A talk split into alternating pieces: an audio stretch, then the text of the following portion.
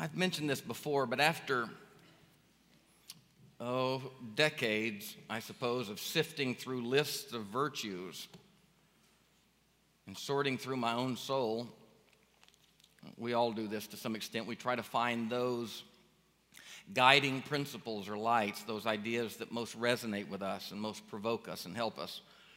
And I have, not exhaustively, but for myself, I have sufficiently settled on, I, said, I guess it was about a year ago that these really kind of came crystallized for me. But I've, I've settled on six overarching virtues that seem to be, for me, an effective starting point for my spiritual life, for my, uh, for my disposition as a human being, as a spiritual being. Those are the same things to me. These six guiding virtues uh, that make most sense to me are first of all, honesty, second, courage, third, curiosity, or an inquisitive spirit, an exploratory spirit, an open spirit. So, honesty, courage, curiosity, gratitude. Fifth would be humility, and sixth would be love. Honesty, courage, inquisitiveness, gratitude, humility, and love. And I would encourage everybody to get out a list of virtues sometime. I have a wonderful book by M. Scott Peck that is just a compilation of quotes around virtues. Um, the book literally subdivides virtues into about 80 or 90 categories. Brilliant book, and I've used that book. But these six I've really settled on. Our recent series that we've called Blind Spots, if there were a subtitle of this series, it would be Looking for the Hidden Ways that bias, prejudice, and discrimination still live in me. Blind spots. Looking for the hidden ways that bias, prejudice, and discrimination still exist in me. This particular series has called on all six of these cardinal virtues for me. Uh, it's called on me as I've listened to Anna, Melissa, Mickey, and others. It's called on me to really move, press into honesty, to make a raw and open, as we say in the 12 step world, a, a searching inventory, to make a raw and open search for truth, a raw and open search for reality. That's what honesty is. To be open to the way things are, not necessarily the way I want them to be or see them to be. Search me, O God, David said. This has been a constant prayer of mine over the last several months, actually. Search me, O God, and see if there be any wicked way hidden in me. Because as I often quote Frederick Buechner, the problem with introspection is if you do it in isolation, as he said, the problem with stepping back and looking at yourself is you see everything except the part that stepped back. And the part that stepped back can be the insidious place where all your stuff really hides. That's why we have to live together in community. That's why we have to rub one another wrong. That's why we have to be around one another with the good, the bad, and the ugly, and be open to what the voice of community says about us. Honesty. The second this series has forced us to press into, or it's forced me to press into, is courage. The strength of character, not just to confront truth, but the strength of character to act on the truth that I have found no matter the cost. Courage, bravery of soul. Curiosity, inquisitiveness, um, the, the willingness, uh, the exploratory spirit that looks beyond my own perspective was very important for me to not do the message on genderism. And what a wise decision that was to have Anna do it. Um, her, her tears, she's, she's not a, a weepy person like I am. She, she doesn't cry a whole lot, but when she began crying at some point, it just filleted my soul. And when I listened to the words behind those tears, curiosity, the willingness to look beyond my own perspective, the awareness of, and the awe towards a reality larger than the one that I can currently see from my angle. To get over the shoulder of someone else and look at life the way they do. Curiosity. Gratitude. Our sense that life is a gift. Our presence here was an act of divine sharing. This is all the impetus of sharing, and so we should continue with the inertia of sharing. And at our core, if we are anything, we are the one shared with. And if we are the one shared with, then all of us should treat creation as a gift to be shared equitably by all of us. As Buechner says, there should be no full peace for any of us until there's real peace for all of us. Gratitude. Gratitude is the heart's memory. Humility. I am not the only honest, courageous, curious, grateful person on this path. Humility. Other people see things differently than I. And to get past my anger and my hypersensitivity, my defensiveness on difficult subjects like bias and prejudice, and to just step aside and let someone else have a go at it. Someone else that you know carries a much different perspective than you. Humility. I am not the only one doing my exploration on this planet, and my life should be informed by the experiences of other people. And finally, love. To truly and deeply, to ask myself, do I truly and deeply care about the well being of another? As Micky ScottBey Jones talked last week, she's a hard and pressing agent of reform.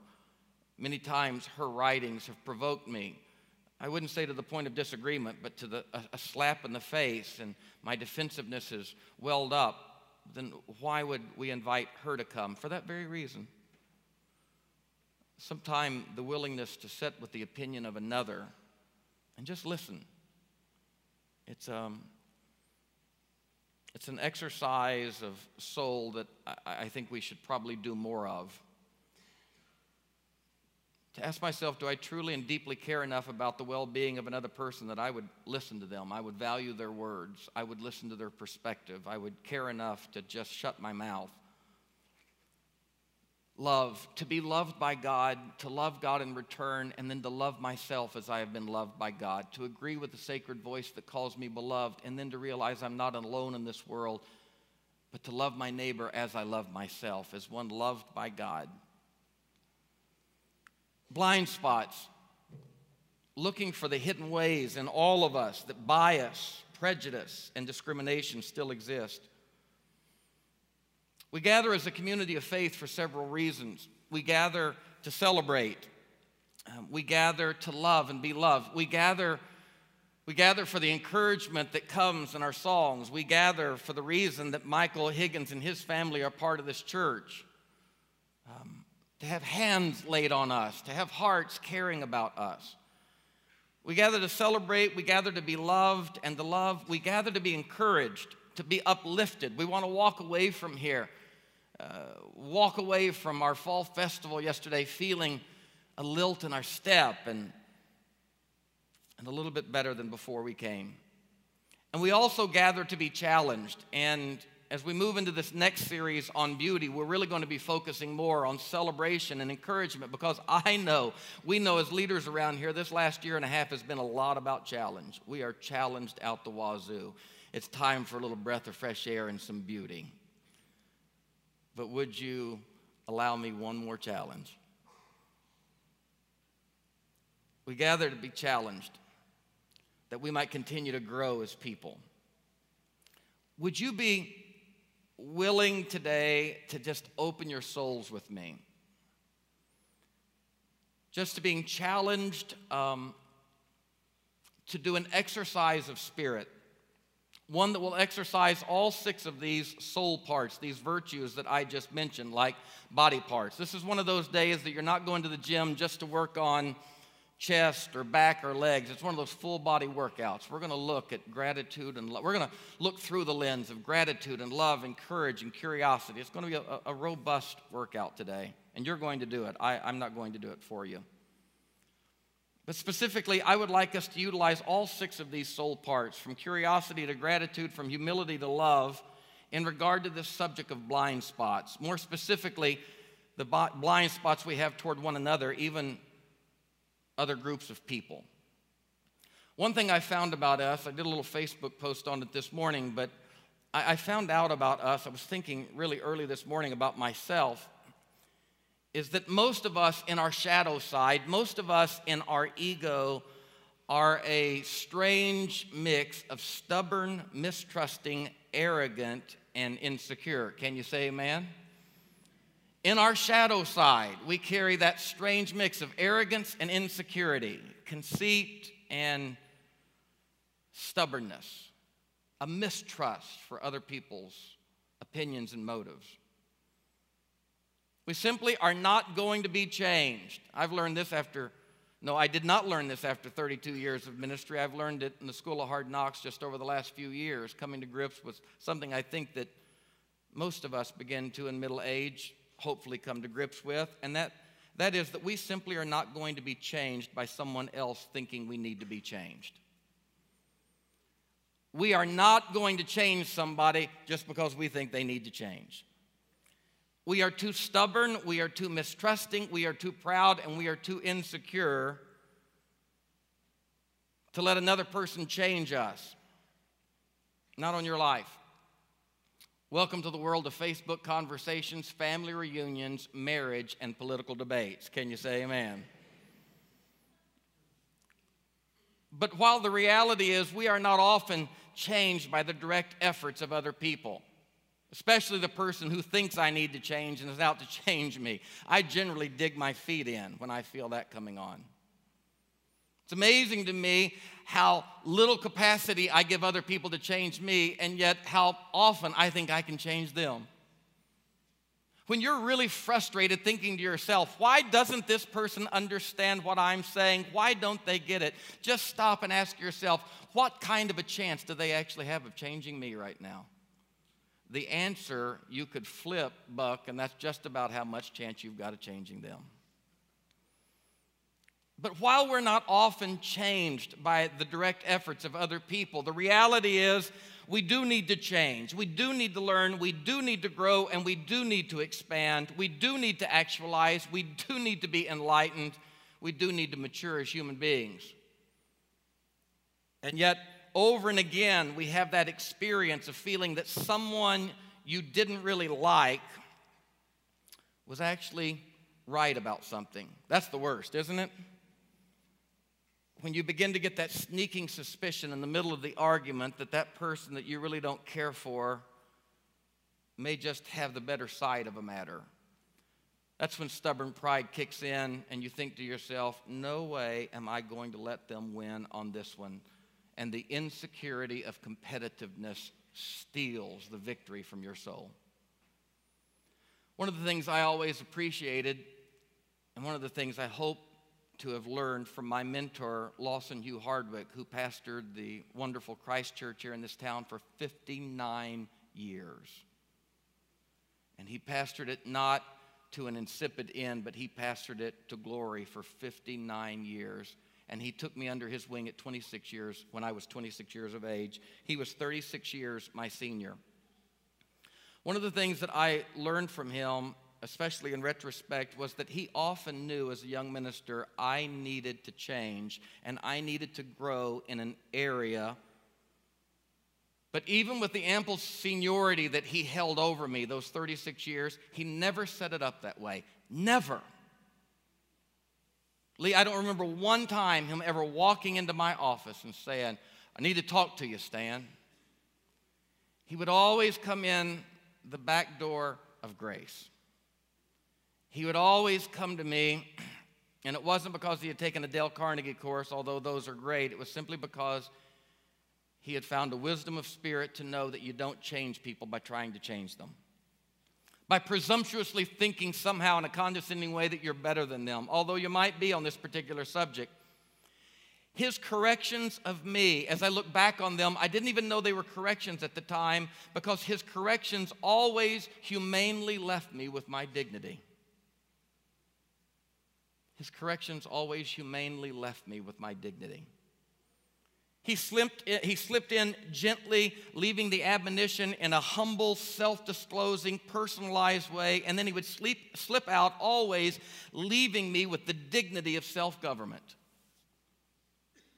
I try these days to lead, teach, and counsel that way, whether that's with my children, the congregation I serve, or on social media.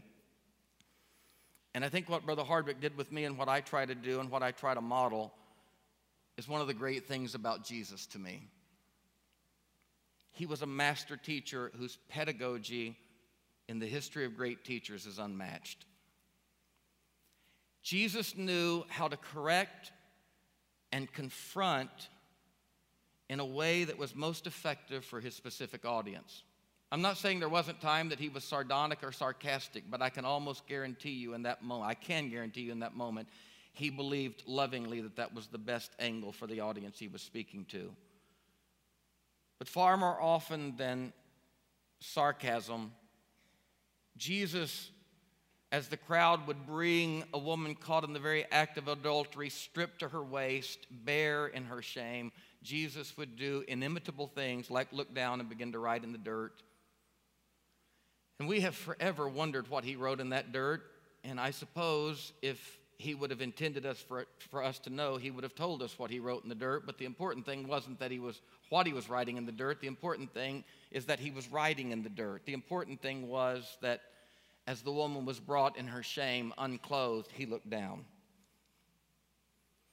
He knew that you never shame people into a better way of life. You never dominate and dictate people into a better way of life. You never grind their nose and their mistakes to get them to change. And so, as she was brought, voyeurs all around, religious voyeurs all around, he simply looked down. She didn't need one more set of eyes. He met a woman at a well who had been married five times and just could not get it right, finally given up on marriage and was shacked up with a guy, as we used to call it. And he didn't say anything about the commandments on adultery or marriage or morality. He just looked at her and taught her, taught her by saying, Would you give me a drink of water? wow. He was unmatched. He knew how to correct, he knew how to confront, he knew how to be a change agent in people's life without them even knowing it. And, and I just wanted to today walk you just for a few minutes, the few minutes that we have remaining. I just want to walk because last the last four or five weeks,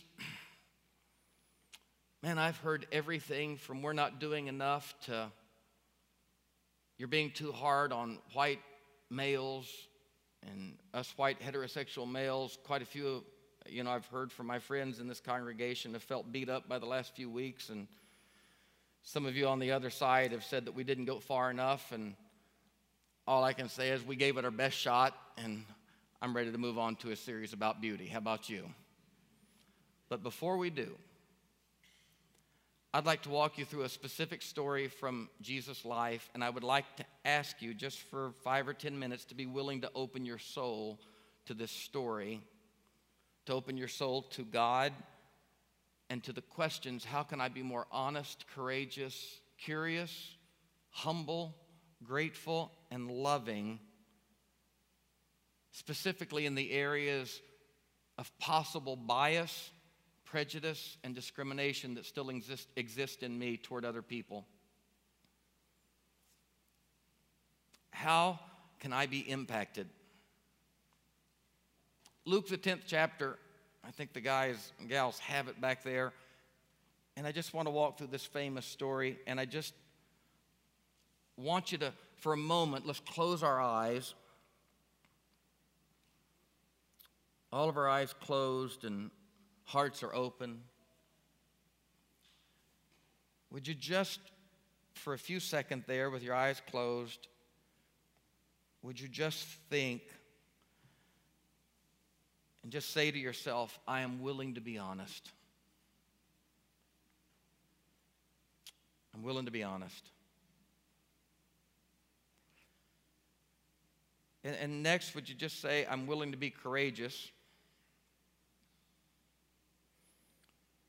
with your heart still and your feet there on the floor, trying not to think about all the stuff that competes, would you just say to yourself, I am willing to explore this text in a curious way and admit that I may not have gotten the fullness out of it yet. And could you just still your heart and say, I'm willing to be grateful and humble and loving? Around the subjects of bias, especially the hidden kind, prejudice, especially the insidious kind that I don't admit to myself because I'm above it,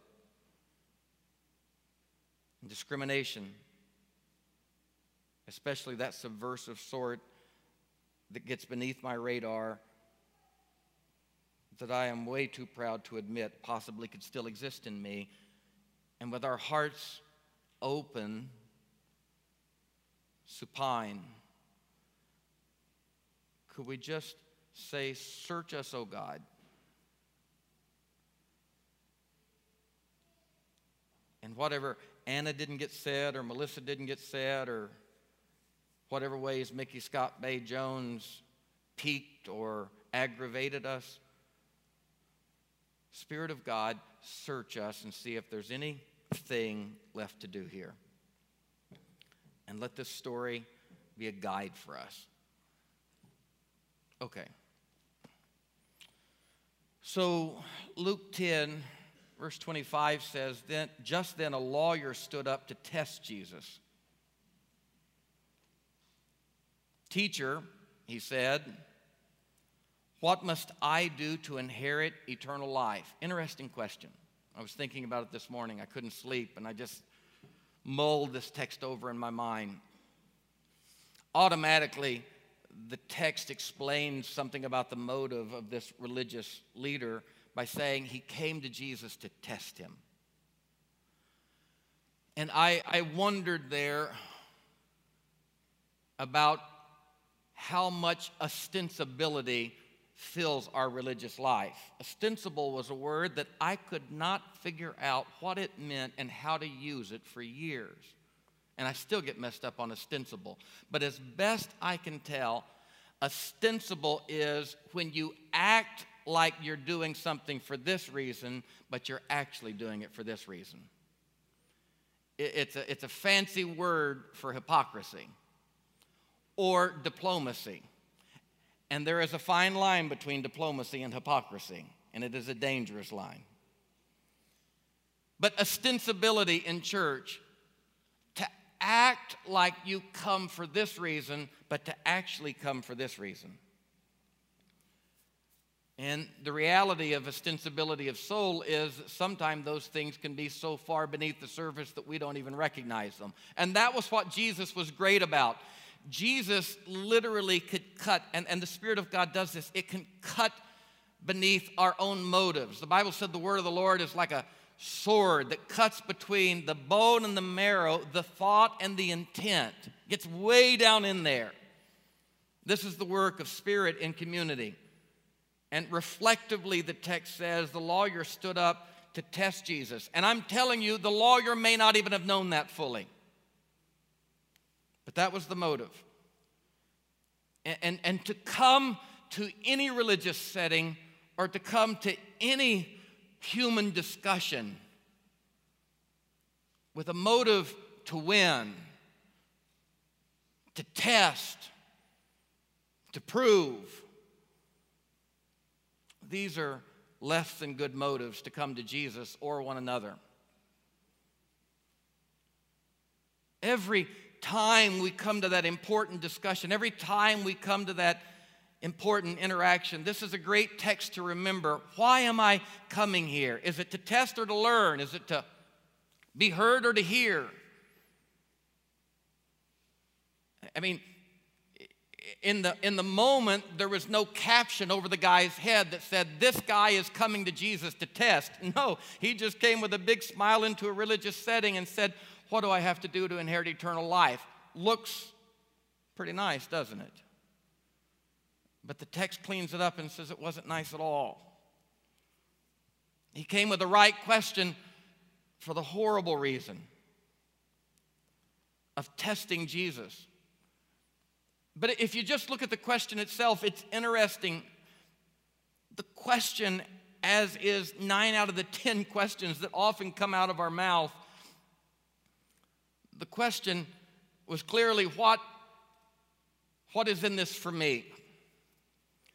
What do I have to do not to be a good person, not what do I have to do for another person. This was not a series about blind spots and how can I see others better. This was this was the question that is so often in the forefront of so many of our minds. What is in this for me? And teacher, I'm not really concerned about everybody else. I just want to know what are the federal minimal requirements for me to enter the kingdom of God. I don't want maximum requirements. I want to know what I've got to do to get in. What must I do, bare minimum, to inherit eternal life? And Jesus did what Jesus often did in that inimitable form. He turned the question back to him and he said, What's written in the law? Jesus knew what was written in the law and he knew what the guy was going to say.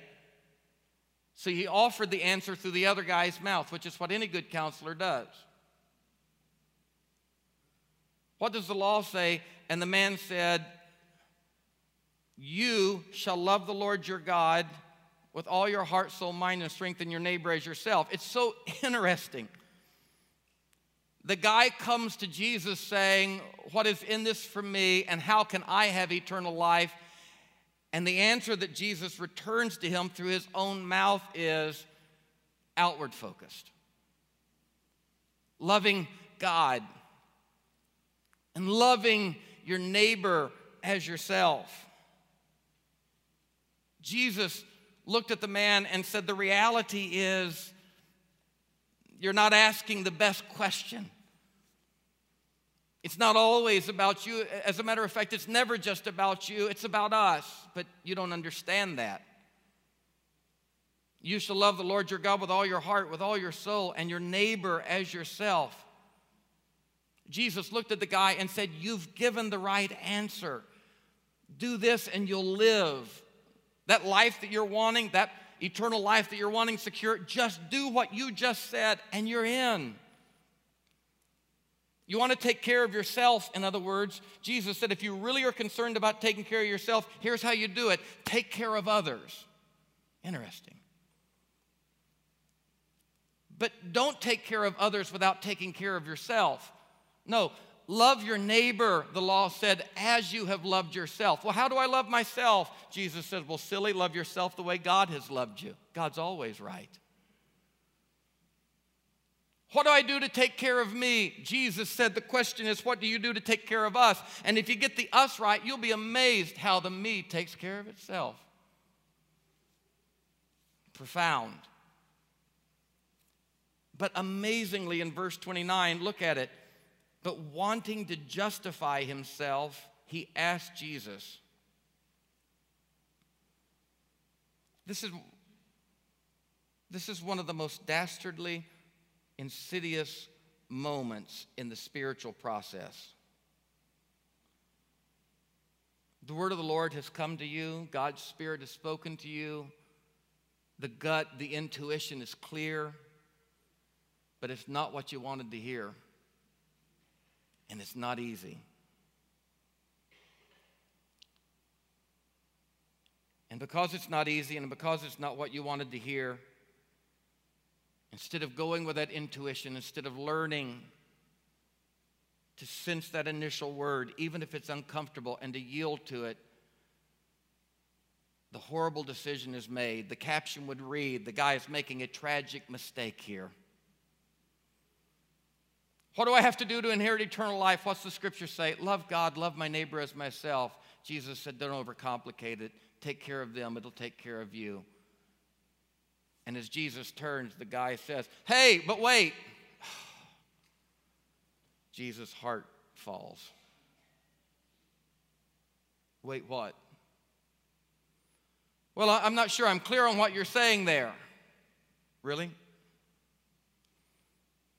You're really not sure on what I'm saying there? What part are you not clear about? Love God. Love yourself as God loves you. And then love your neighbor the way you have loved yourself. And the guy says, I, I know it sounds clear, but who's my neighbor?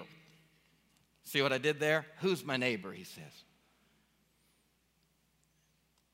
And, and again, the caption wasn't there in the moment because the guy was a religious leader. And in the moment, without the caption, without the background, without the clairvoyance of God explaining what's happening, you know, other people could have been impressed. Oh, that's, you know, that's a really legitimate question that he's asking there. Who is the neighbor? Is it just Jews, Gentiles, Samaritans? You know, what do we do with enemies? How do we treat the foreigner? It's a good biblical question.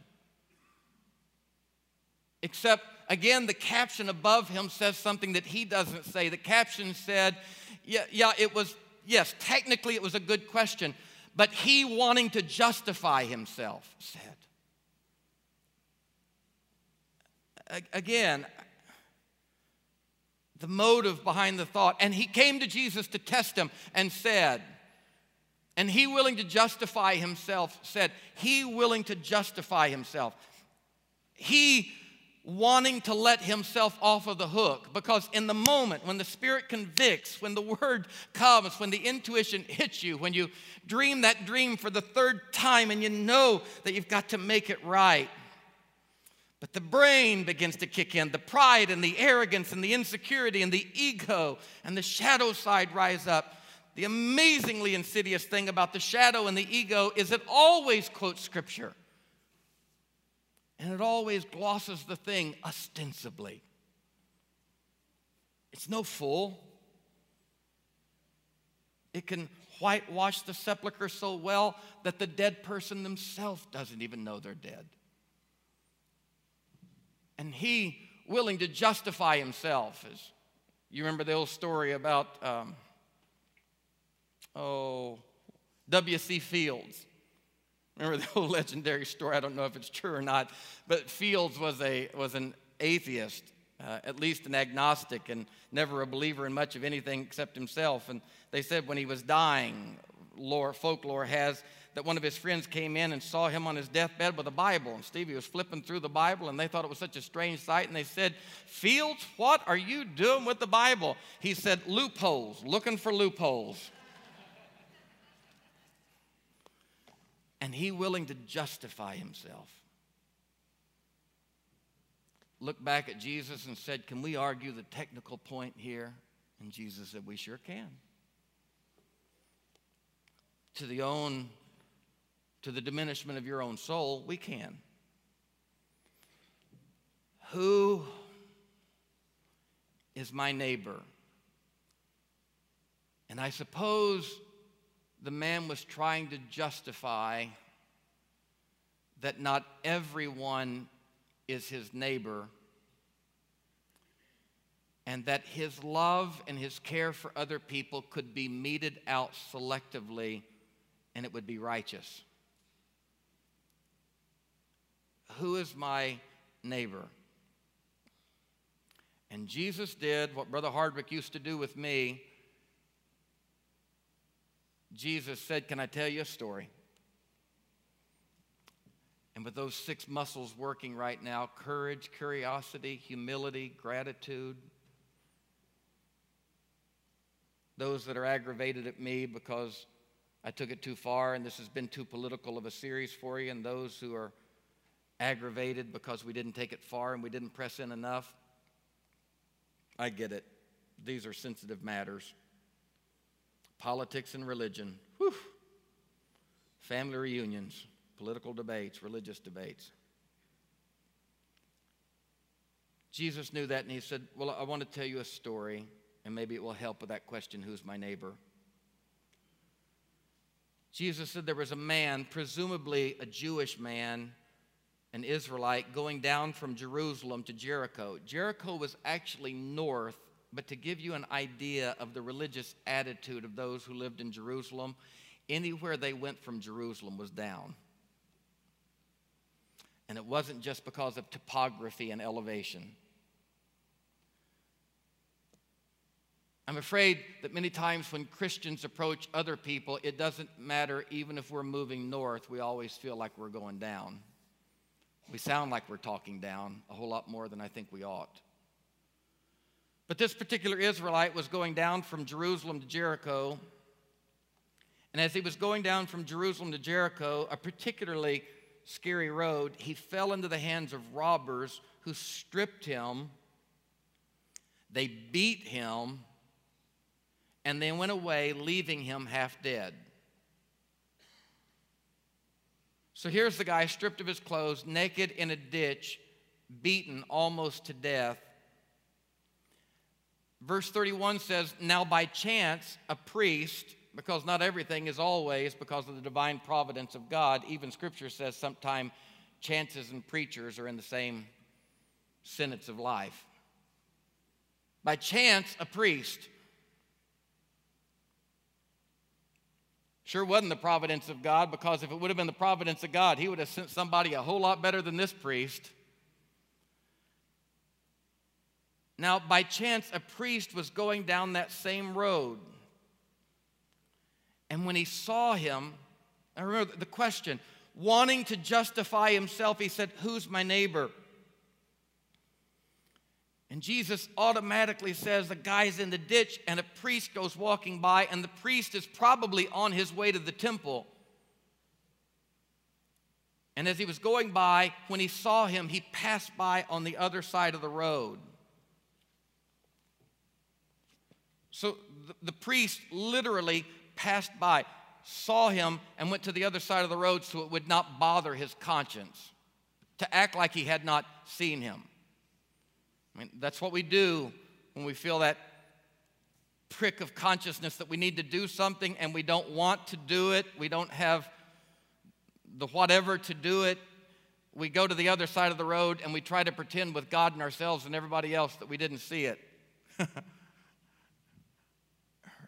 My daughter Nina will not pass the folks selling a paper without giving them a dollar. We have a stack of papers in the back of, of our car and Steve, she's always wanting to do that. And the other day, I didn't have any money. And as I pulled up to the stop sign, I started to drive off. And Nina said, Dad, quit acting like you didn't see him. I know you saw him. And you know what? She was right. I tried to act like I didn't see him. And I'm not saying you got to buy those papers or not buy those papers, but I did ask myself, why I acted like I didn't see him. Who was I performing for? Him or her or. So the priest going down that road, when he saw him pass by on the other side, now I, I'm always, as I'm listening to the story of Jesus, I'm always thinking to myself, the guy that asked the question, what is he thinking right now? He's got to be thinking, I know what you're doing. You're setting me up. I'm the guy in the ditch, or I'm the priest. So, likewise, a Levite, one of the nuts and bolts guys at the church, not the priest, but one of the ones that, you know, the Ron Miller of the church that kept it going, he came to the place and saw him and passed by on the other side. But a Samaritan, fill in the blank here as a Western Christian, just fill in the blank here, Muslim. And you will not be two degrees removed, two percentage points removed from how this word would have impacted a Jew reading it at that time. The Samaritans were a half breed group of people that still lived in Palestine that the Jewish people despised, and they despised the Jews. To tell you who they essentially were, when the Assyrians came in and took the Israelites out of their homeland and led them away into bondage five to six hundred years before. They took every cleaned up, good looking person that they thought would advantage them in this foreign land. They left the utter riffraff and scavengers of the Israelite society. And that lowest caste of Israelites who weren't good enough to take away and enslave, they left them there. And that group, devoid of a priesthood, began to lose their religion and integrate with the Canaanite peoples around. And eventually, over 500 years, it developed this very strange hybrid form of Judaism. And when the Israelites came back to their property, they and that group never jihad to the point that Samaria, as a piece of property, was like a ghetto stuck right between Jerusalem and Galilee. And Galilee, a Jewish outpost, an Israelite, a, a, an outpost of Judea, separated by this land called Samaria. Literally, you've heard this before, but it's true good Jewish people at that time wouldn't even soil their feet by walking through Samaria. They would go over to the Transjordan side and add to their journey multiple hours, even days, to go up to Galilee or back down to Jerusalem. They hated the Samaritans. The Samaritans were a group of people who, per the Jewish mindset, these Samaritans had warped the Abrahamic faith. Go figure.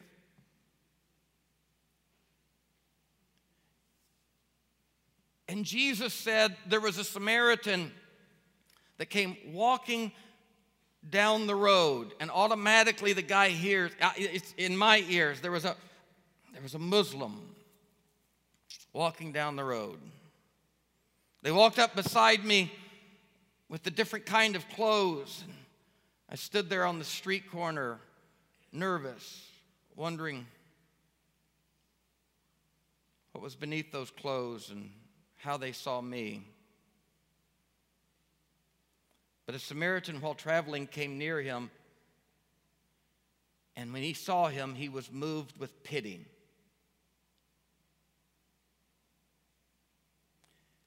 And the Samaritan the guy with false doctrine who hates us. When he saw him, he was moved with pity, and he went to him and he bandaged his wounds. And he took oil and wine and poured them into the wounds. And then he picked the guy up. He was a Samaritan. The priest and the Levite, they were already to church by now singing. And he put him on his own animal that he had been riding.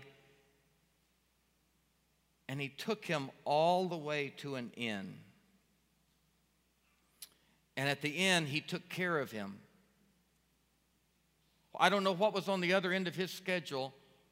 The priest and the Levite certainly had church services they had to get to. I imagine this guy had important stuff to get to as well, but he took a day or two off from his life. And he stayed at the inn and he took care of him. And the next day he had to be on his way. So he took out two denarii and he gave them to the innkeeper and he said, Would you do me a favor and take care of him? And I won't forget about him when I leave. I'm going to come back. And when I come back, if you've had to spend anything over the two denarii, I'll repay you. Man. I'm still thinking about this story this morning as a story that Jesus told in response to a man who came to test him. What do I do to inherit eternal life? And Jesus said, What's the Bible say? Love God, love your neighbor as yourself. That's good, Jesus said. There's no improving on that. Do that and you'll be just fine. What?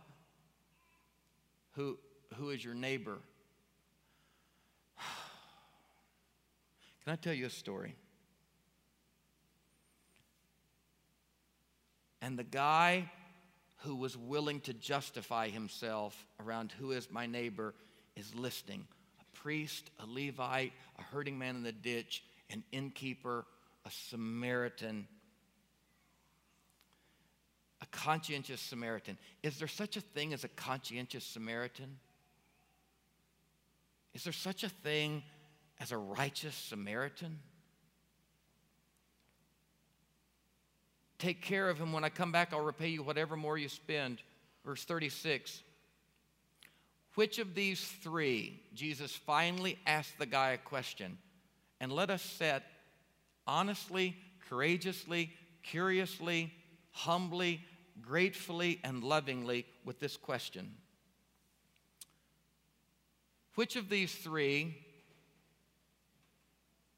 automatically, this is not the way the question should have been shaped in the man's mind, the man willing to justify himself. He asked the question, Who is my neighbor? Tell me who is my neighbor. And he's already confused because he's thinking, How is he sitting there? Who is my Is the priest my neighbor? I'm asking who's my neighbor. Is it the priest? Is it the Levite? Is it the Samaritan? God knows we don't. I hope he doesn't say the Samaritan's my neighbor. I can't take that. I'm hoping he will just say, The guy in the ditch is my neighbor. And you want to know who a neighbor is? Forget nationality. He had to be a Jewish guy going from Jerusalem to Jericho. Let's just suppose, assume he was, a, he was one of ours. My neighbor is the person that I see that is hurting. I know that's, that's what he's going to say. And I can live with that.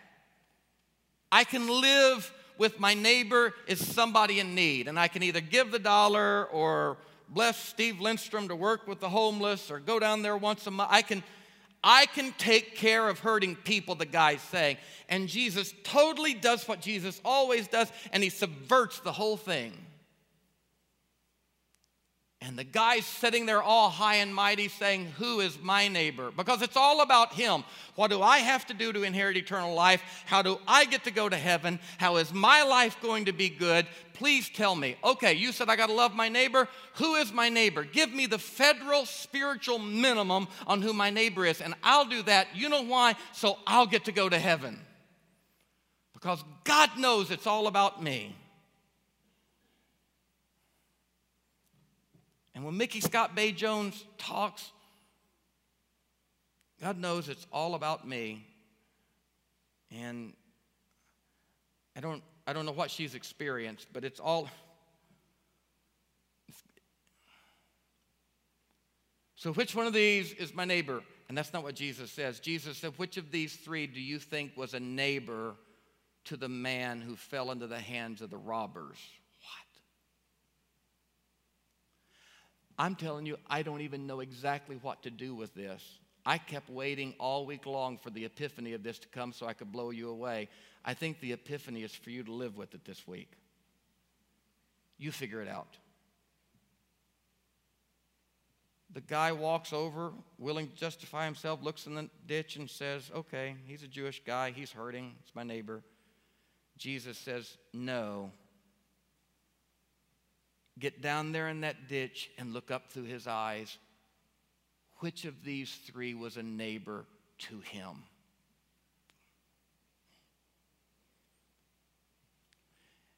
And interesting to me how stubborn we are, and how hard headed and proud we are. Jesus said, the neighbor wasn't the guy who needed to be loved, the neighbor is the one doing the loving. Quit asking who is your neighbor, be a neighbor. Ooh, there's a lot in that. But listen to this. Which of these three do you think was a neighbor to the man who fell into the hands of the robbers? And the guy said, The one who showed him mercy. Did you hear it? Jesus said there was a priest. Jesus said there was a Levite. Jesus said there was a Samaritan. And then he looked at the guy and said, Of the priest, the Levite, and the Samaritan, which one was a neighbor? Which one wasn't thinking about what do I have to do to get my needs met? Which one was thinking about as a neighbor, I've got to meet other people's needs. Which one do you think? Was it the priest, the Levite, or the Samaritan? And the guy couldn't bring himself to say Samaritan. He couldn't bring himself to say Catholic. He couldn't bring himself to say black man. He couldn't bring himself to say woman. He couldn't bring himself to say lesbian. He couldn't bring himself to say transgendered. He couldn't bring himself to say Samaritan. He could not get it out of his proud, insecure heart. And he just stubbornly gritted his teeth and said, The one who showed him mercy. And I can just see Jesus thinking to himself, saying to himself, You can't even bring yourself to say the word, can you? You can't even give this group of people credit. while you were wondering about whether or not you had to touch them, they were loving you. While you were over here trying to figure out what you minimally owed them to take care of yourself, they subverted the whole question by caring for you. And then Jesus said something that religious folk like us have a hard time hearing. Jesus looked at him, and I can almost see Jesus saying, You mean the Samaritan? Yeah. And Jesus looked at him and said, Now go live your life like the Samaritan. Ouch. Now go be as good a man as that Muslim man was to you. Oh boy, Jesus could make a group mad, couldn't he?